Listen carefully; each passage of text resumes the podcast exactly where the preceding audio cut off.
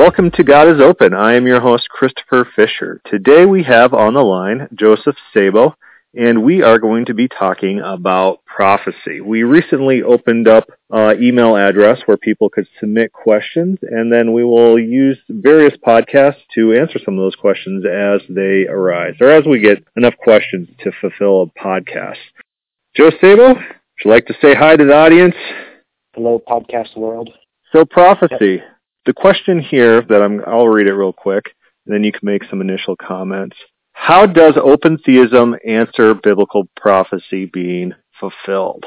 I think this is a this is a really good question. Um, it's very general, and I think it's it's probably that way on purpose.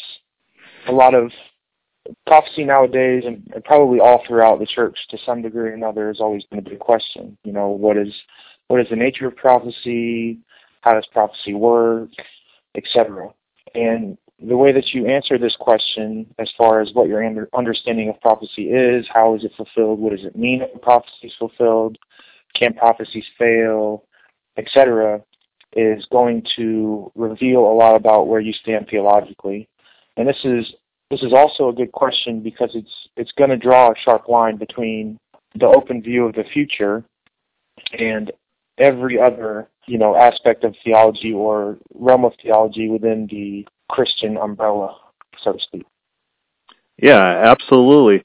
So prophecy, how I like to tackle some of these issues is basically trying to use some sort of scientific method to try to figure out how the biblical authors viewed prophecy.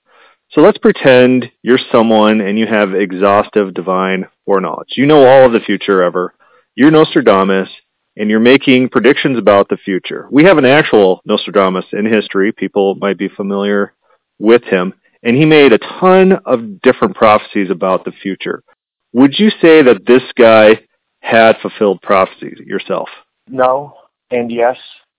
I think Nostradamus is sort of a, an interesting case. I think I think that a lot of times people go back and read his predictions and then apply it to events that they see happen.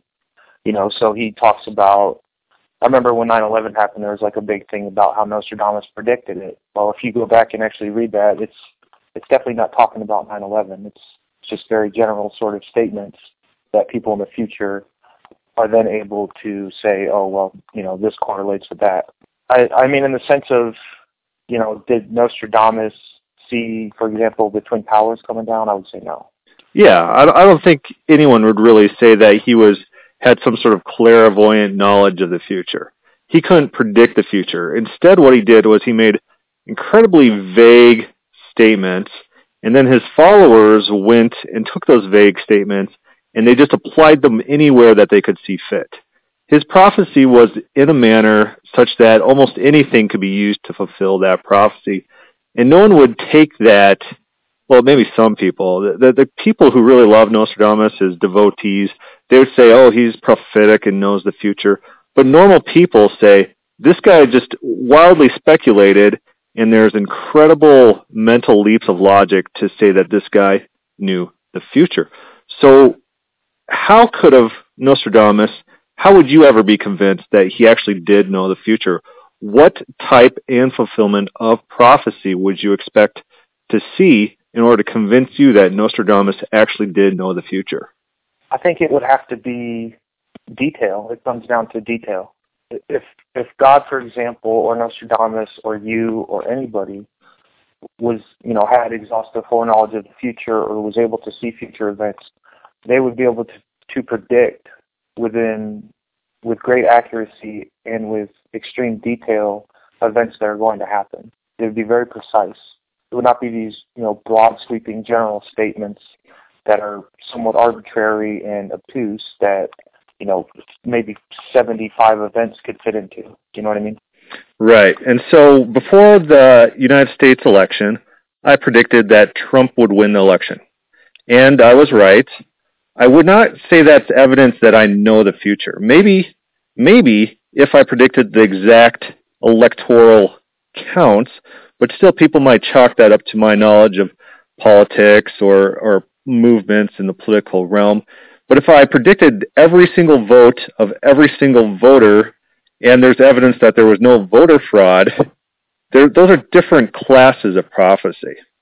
I Yeah. think if he predicted with exact certainty the electoral college results, that the left would widely speculate that Chris Fisher is perhaps a Russian agent. Absolutely. So that's one way to make prophecy come true as well. Does the person making the prophecy have the power to make the prophecy come true? Or is he in league with people who do have power to make the prophecy come true? And that would be evidence not of knowledge of the future, that would be evidence of political or social power. Right. It's power, I think, is, you know, when God says a thing, that he's going to do a thing. It's not that he's looking, he, he lives outside of time and he's looking into some, you know, crystal ball type thing, or he knows everything because he decreed it. I, I'm of the mind that when he says a thing and then does it, the emphasis is that he is able to complete the things that he says he will do. It's a it's a measure of his power, not his ability to foresee future events and then tell you what's going to happen. Right. So so those are two questions. What what's the purpose of the prophecy? Is it knowledge or is it power? Are you telling people some sort of clairvoyance, some sort of crystal ball predicting the future, or are you telling something that you have the power to fulfill, to make happen in spite of contingencies? So we've got to keep those in mind when we're looking at what type of prophecy is being said.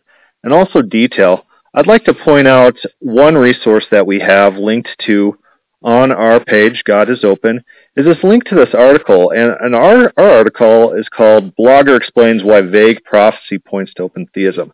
And the blogger doesn't list his name, and that's a shame because this is a really good article. And he talks about the strength of prophecy.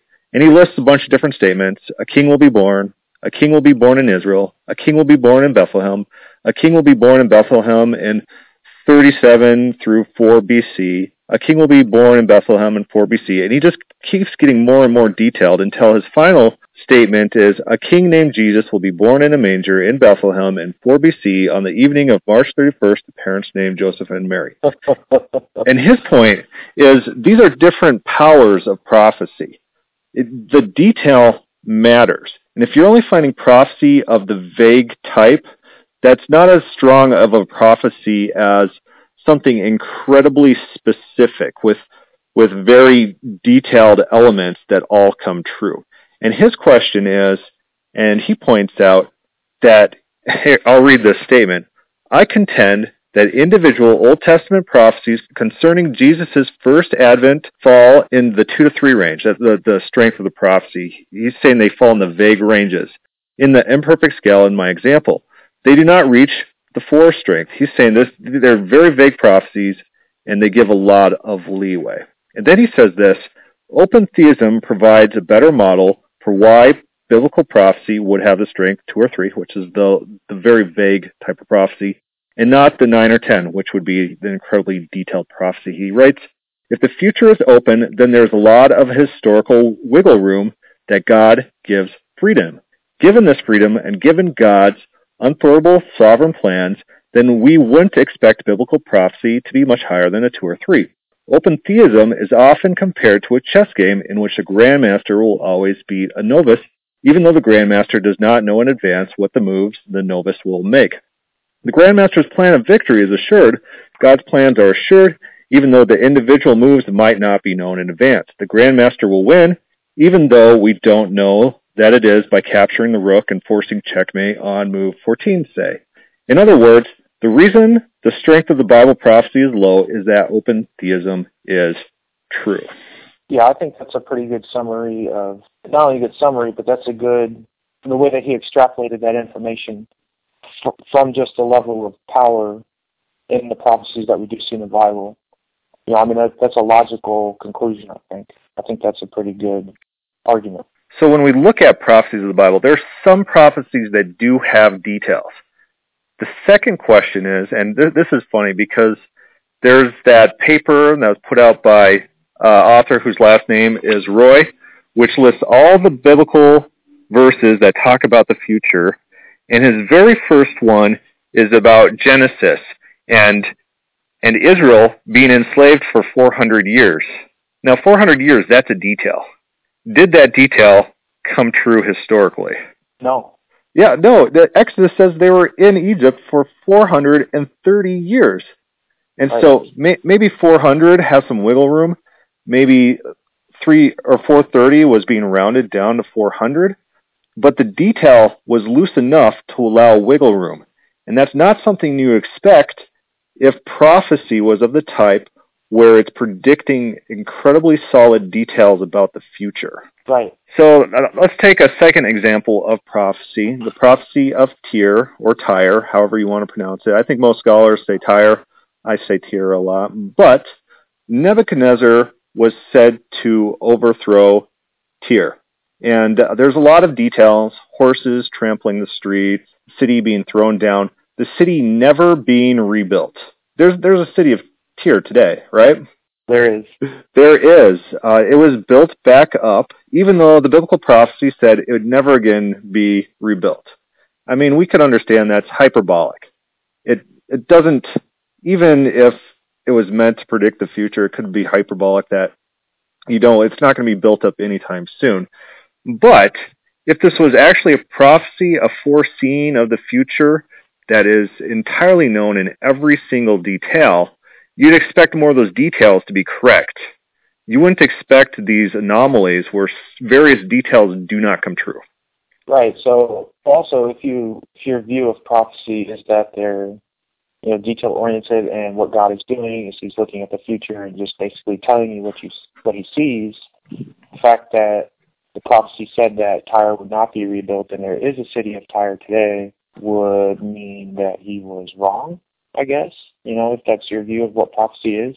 Yeah, absolutely. People treat prophecy as if God's just looking into the future and then reporting back to us what's going to happen.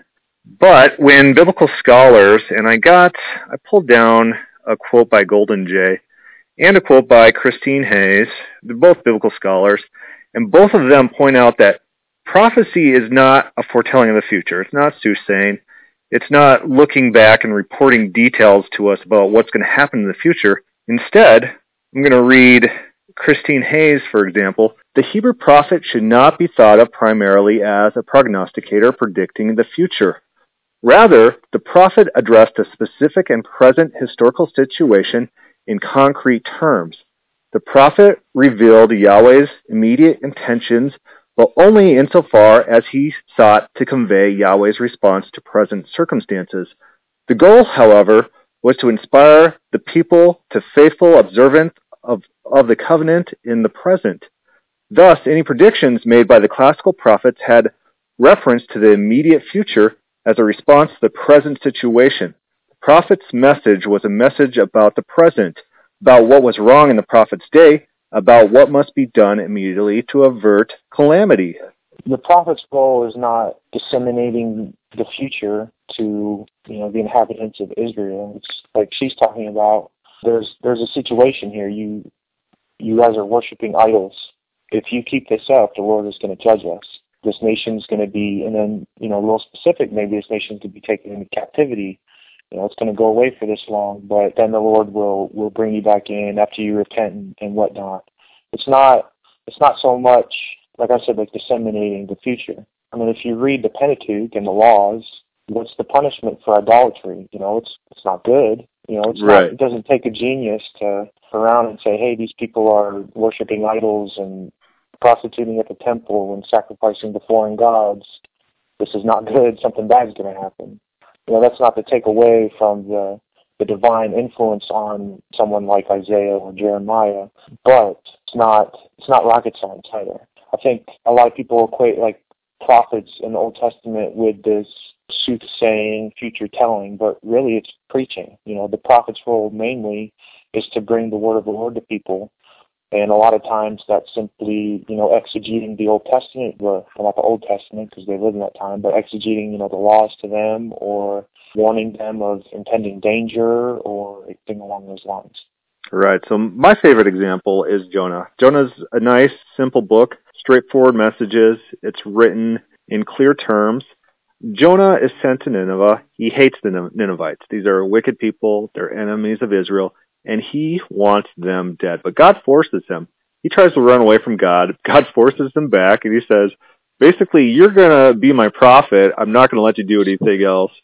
And I'm just going to physically coerce you into being the prophet. And finally, Jonah relents. He goes and prophesies, and he tells Nineveh, he says, 40 days and you guys are going to be overthrown. This sets the city into a panic. And they're like, we don't want to be overthrown.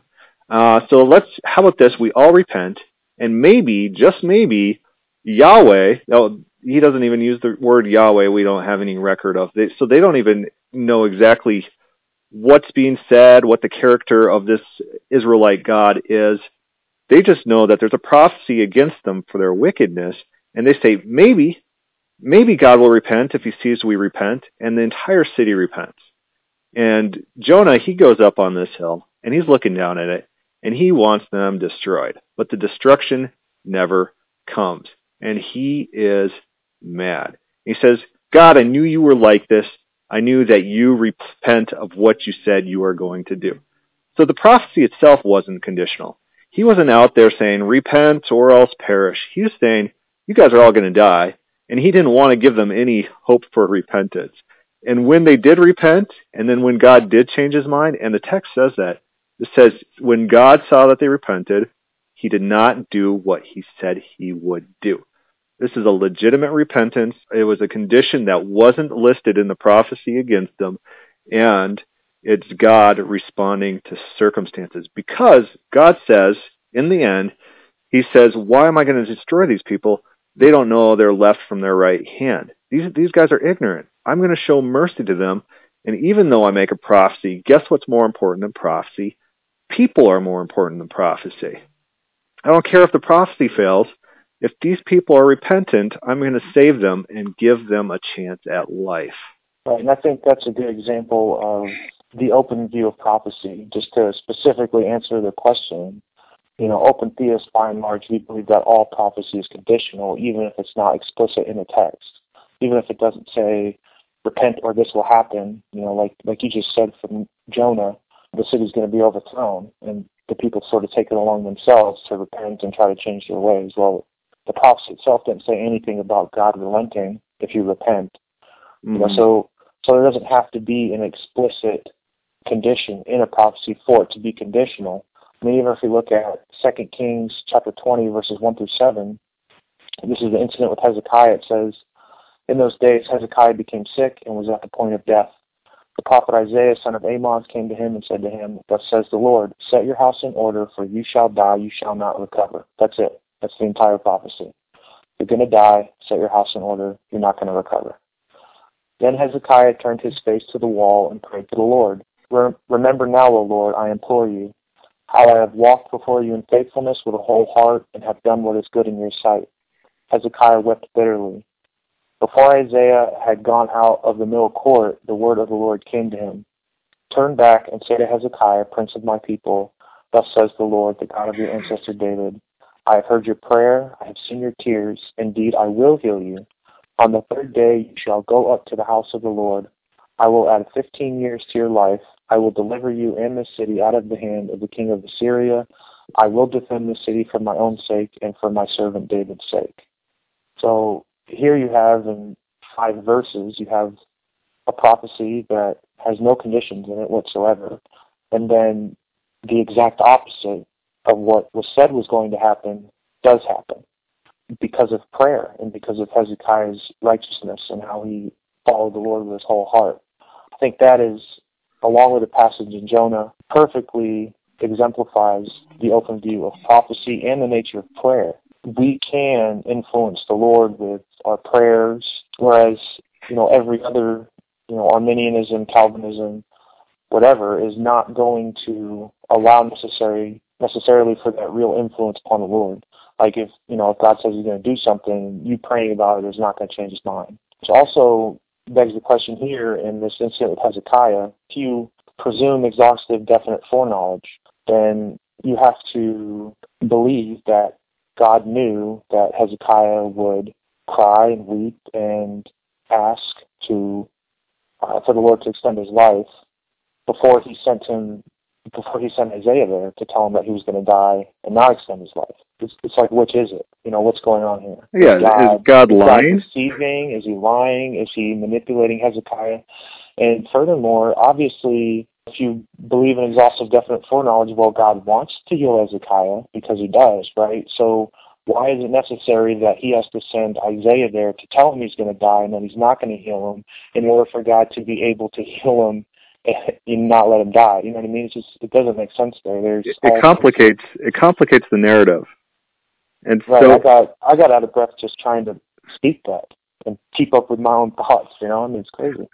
Yeah, so usually when you're reading a text, any text, if you're coming to literature, ancient writings, the complicated, the more complicated the reading, the less likely it's true. Usually, anything that makes the reading more of mental leaps than is necessary, that's that's probably the less likely of the true reading. Whatever is the most straightforward reading should be our default understanding of the text. You know, the reverse is true as well, where you have these explicit statements that God says that you are going to die, and then someone repents, and then he says, okay, I'm going to repent of what I said over here.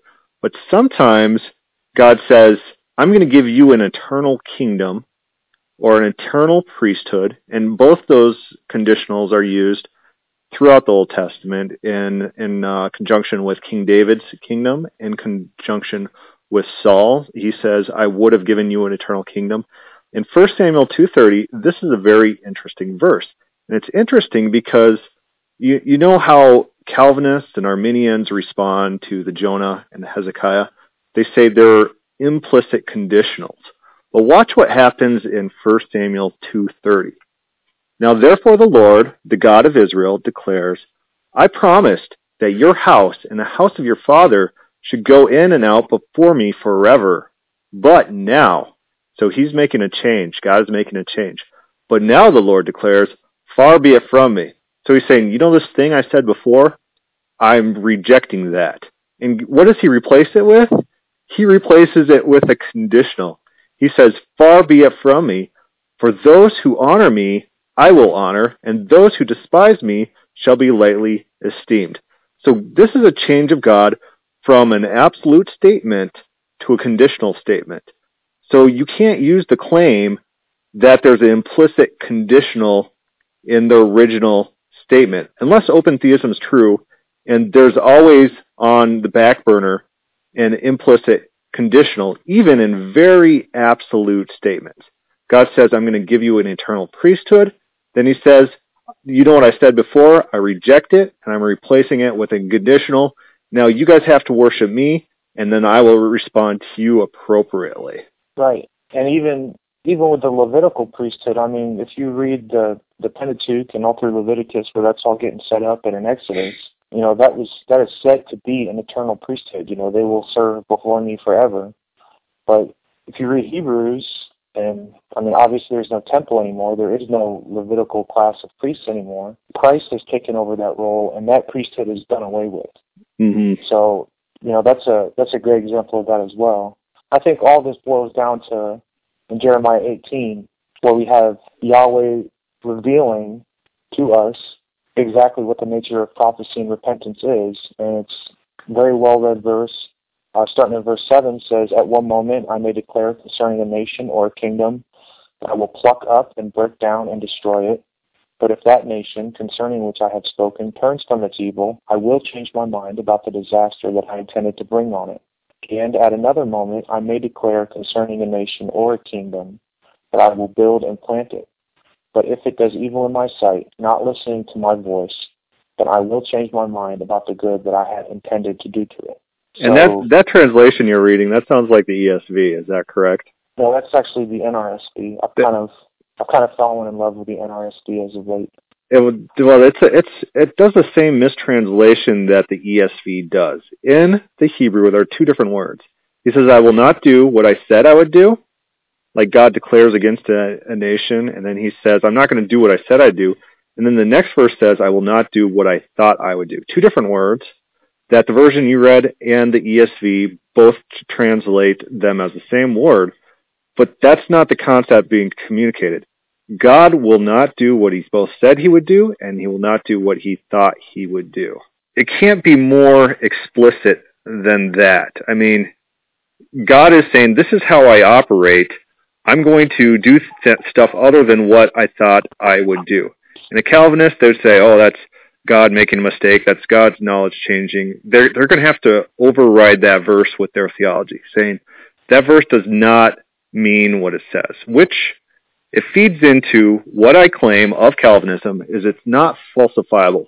There's no statement that the Bible can make in any context, any combination of words, which would get them to question their theology. That's where you get the two wills from. You know, if you have two wills, then you get away with whatever you want. Because mm-hmm. one will is the secret will, and that's where our theology lives. Our our theology doesn't live in the revealed will of God because that's all spurious and suspicious and whatnot. So I'd like to touch on real quickly. Sometimes open theists they claim that open theism is that the future is partly settled and partly open. And I think that's it's almost misleading because in debates with Calvinists, like uh, I heard it in the Enyart debate, he debated a, a radio host out of California, and the Calvinist was trying to claim victory, saying that if anything in the future is fixed, the entire future is fixed. But that's not really the claim.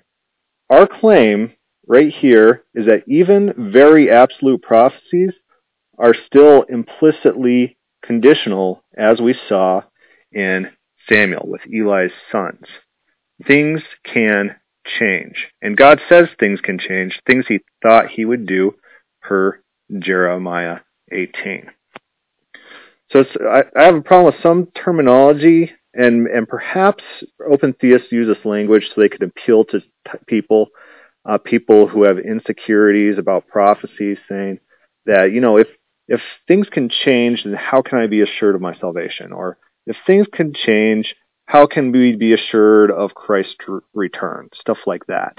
And right. yeah, to me, the answer is not God has fixed assurities in the future. It's look at God's character, and we find this in Isaiah. And, and the claims in Isaiah 40 through 48 is God says, look at what I've done in the past, and from that you're going to know how I'm going to act in the future. God appeals to his own character for prophecy fulfillment, and he expects us to use rationality. So when he predicts disaster against someone, he's going to kill all of Nineveh. We need to use common sense.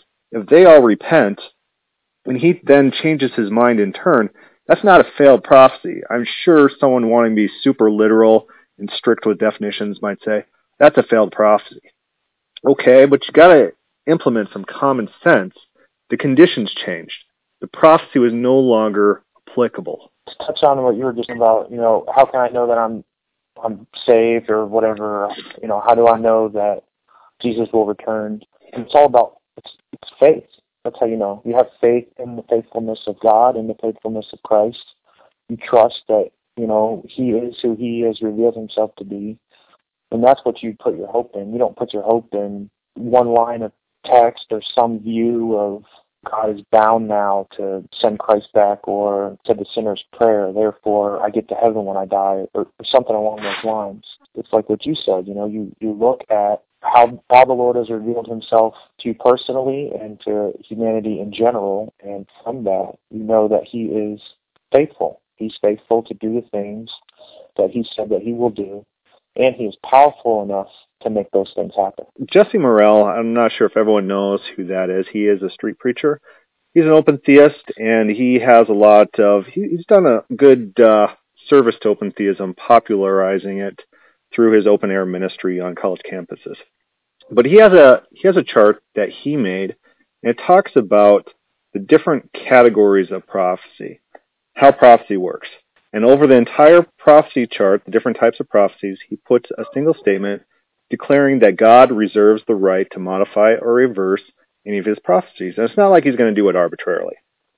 Calvinists, they always think God is acting arbitrarily. Oh, God arbitrarily picks one person over another, and there's no reason or rhyme behind it. Whereas, actually, if you read Romans, the context of Romans, Paul is arguing that God changes due to circumstances, and God is reacting to how people react. So yeah, God reserves the right to modify or reverse his prophecies as we read in Jeremiah. When people change, God changes. But under that, with that underlying assumption about how God fundamentally operates, there's four different types of prophecies that Morel lists. Number one, absolute prophecy. Number two, conditional prophecies. Number three, extrapolative. Number four, analogous. So the absolute prophecies are prophecies that God declares, no kidding, that he is going to do.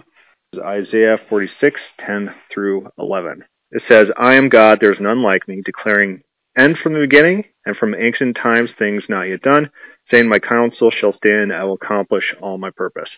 So leading Israel back from exile in Babylon would probably be a good example. Ascending a Messiah for Israel would be a good example.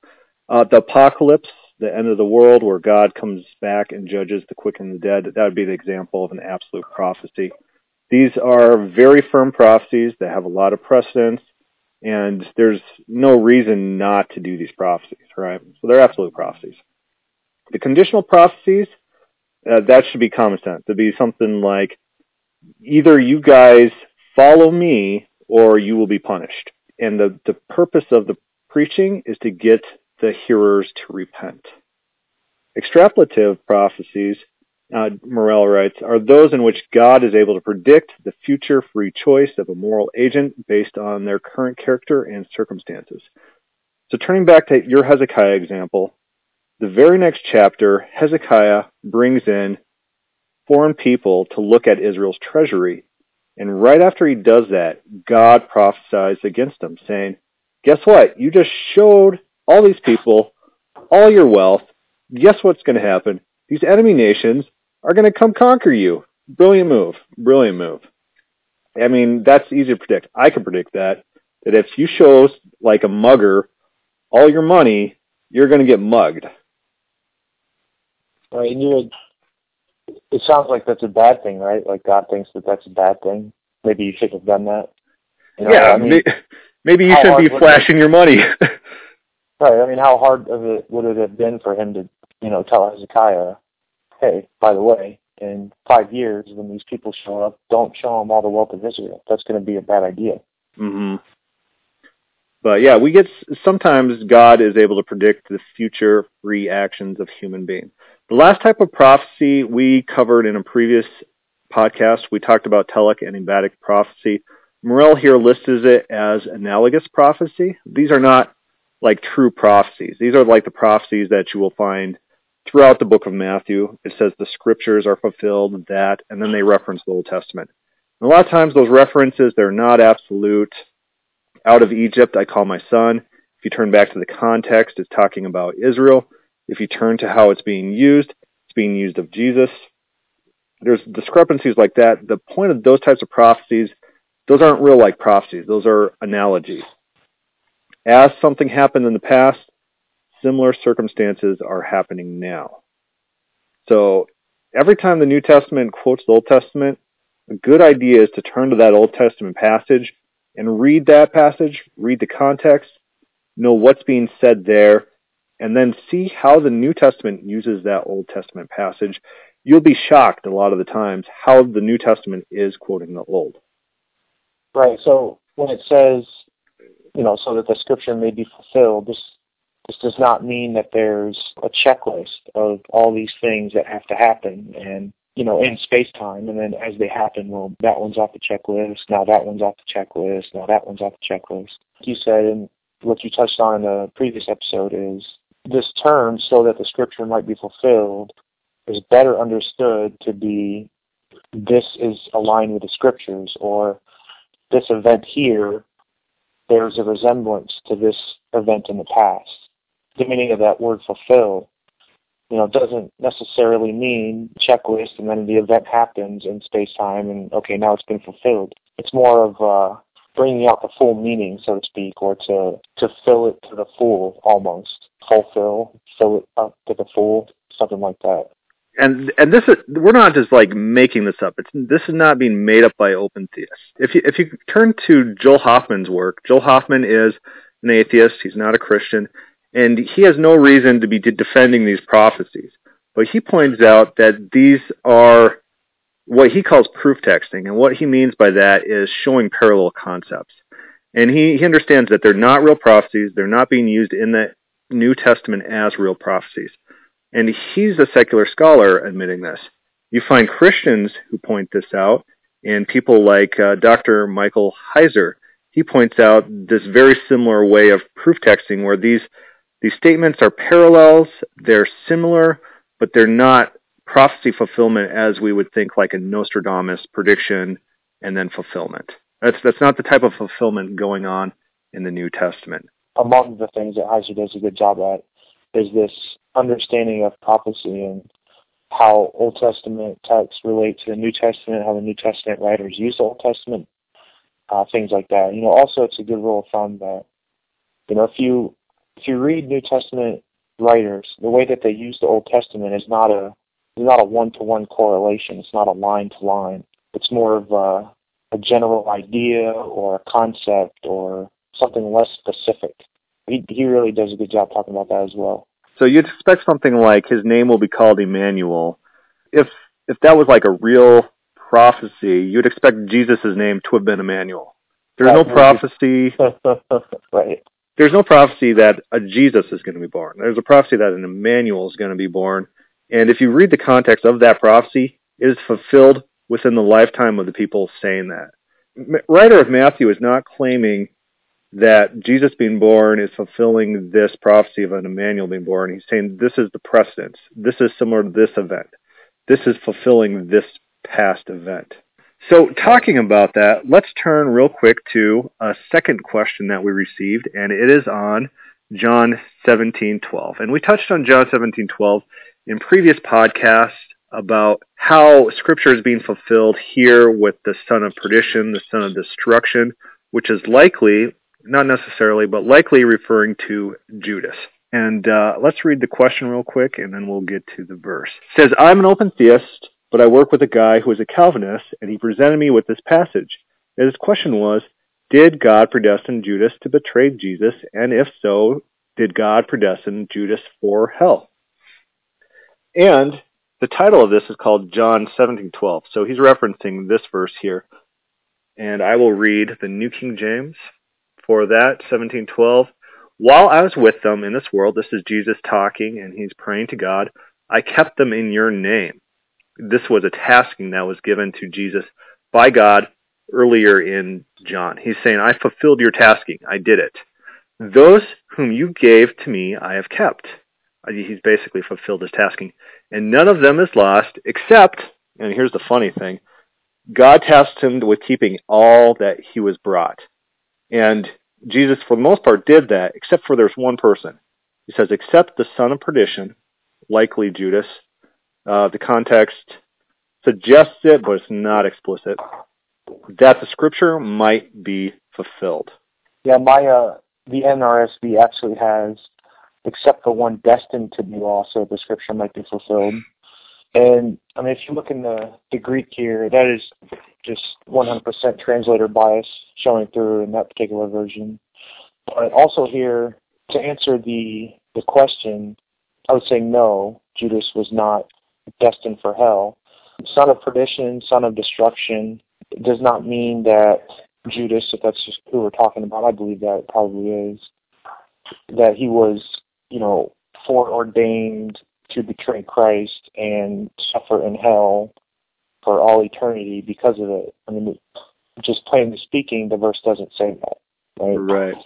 It says the son of destruction. And we remember our rule. Anytime the Old Testament is referenced, turn to that Old Testament reference. Do you know of any Old Testament reference to the son of perdition? I don't. I don't either. Neither does any commenter. You download a, a million commentaries, and they all say, well, the kind of the idea is there somewhere. So what scripture is being fulfilled? What scripture? And this points to what we've been talking about already, how the New Testament uses Old Testament. They point to parallels. And the fact that this verse, we, we don't know, the commenters don't know, we don't know what it's referring to, is evidence that this is not prophecy of the type of clairvoyance of the future. This is not a destined event. This is a parallel to something and we're not sure what that something is. So I'll make one more quick point about Judas real quick. What if Judas was never mentioned in the Bible and uh, we had no mention of him? would people look at the Bible and say there was an unfulfilled prophecy because there is no son of perdition? There would be.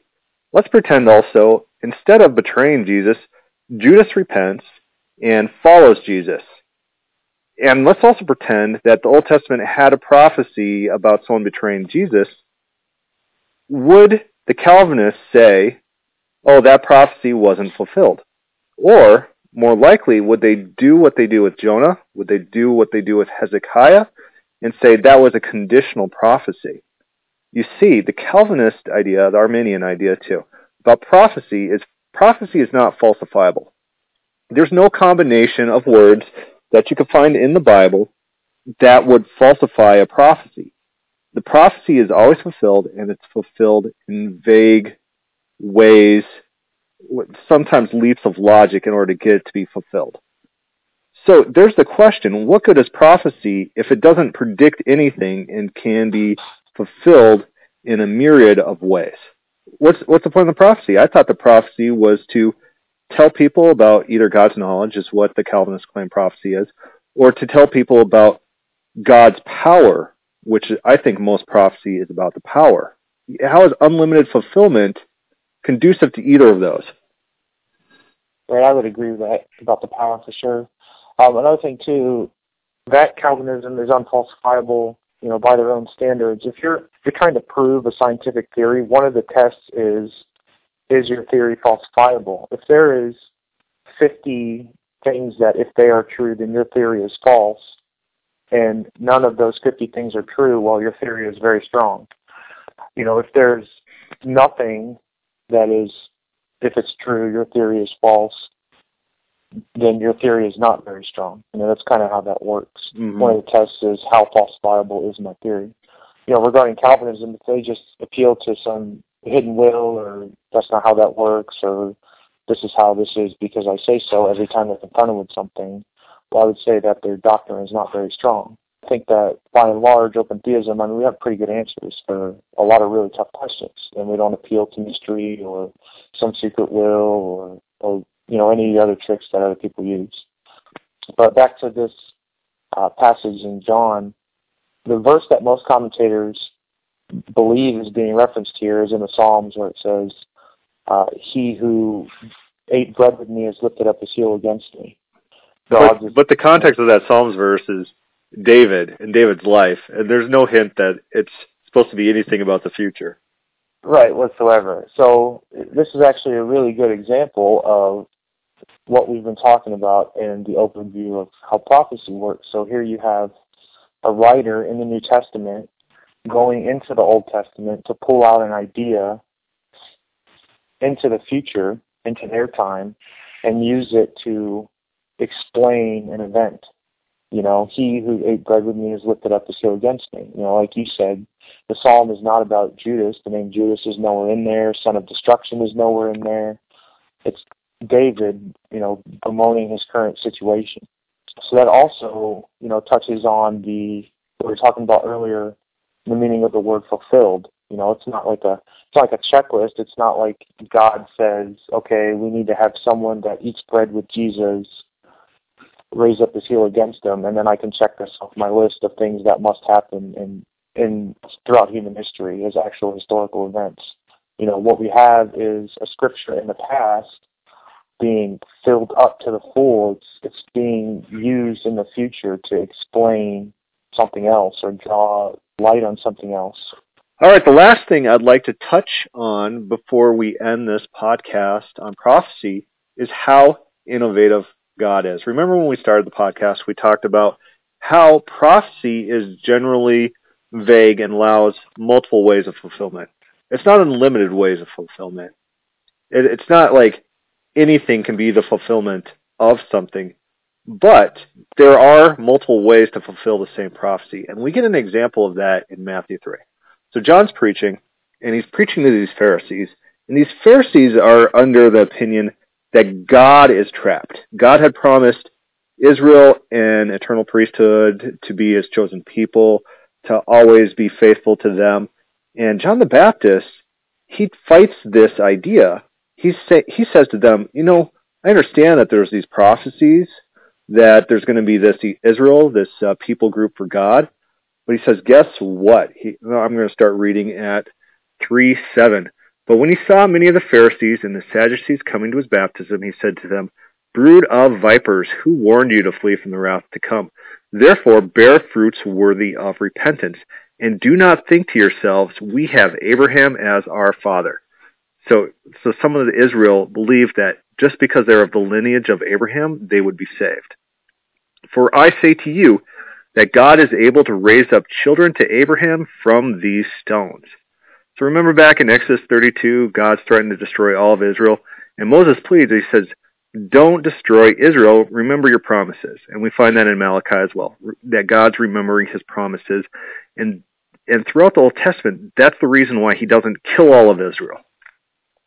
And John the Baptist here is arguing is God's not even limited by that. He could kill every single one of you guys and raise up a new Israel out of the stones because God is not limited to how you think the prophecy should be fulfilled.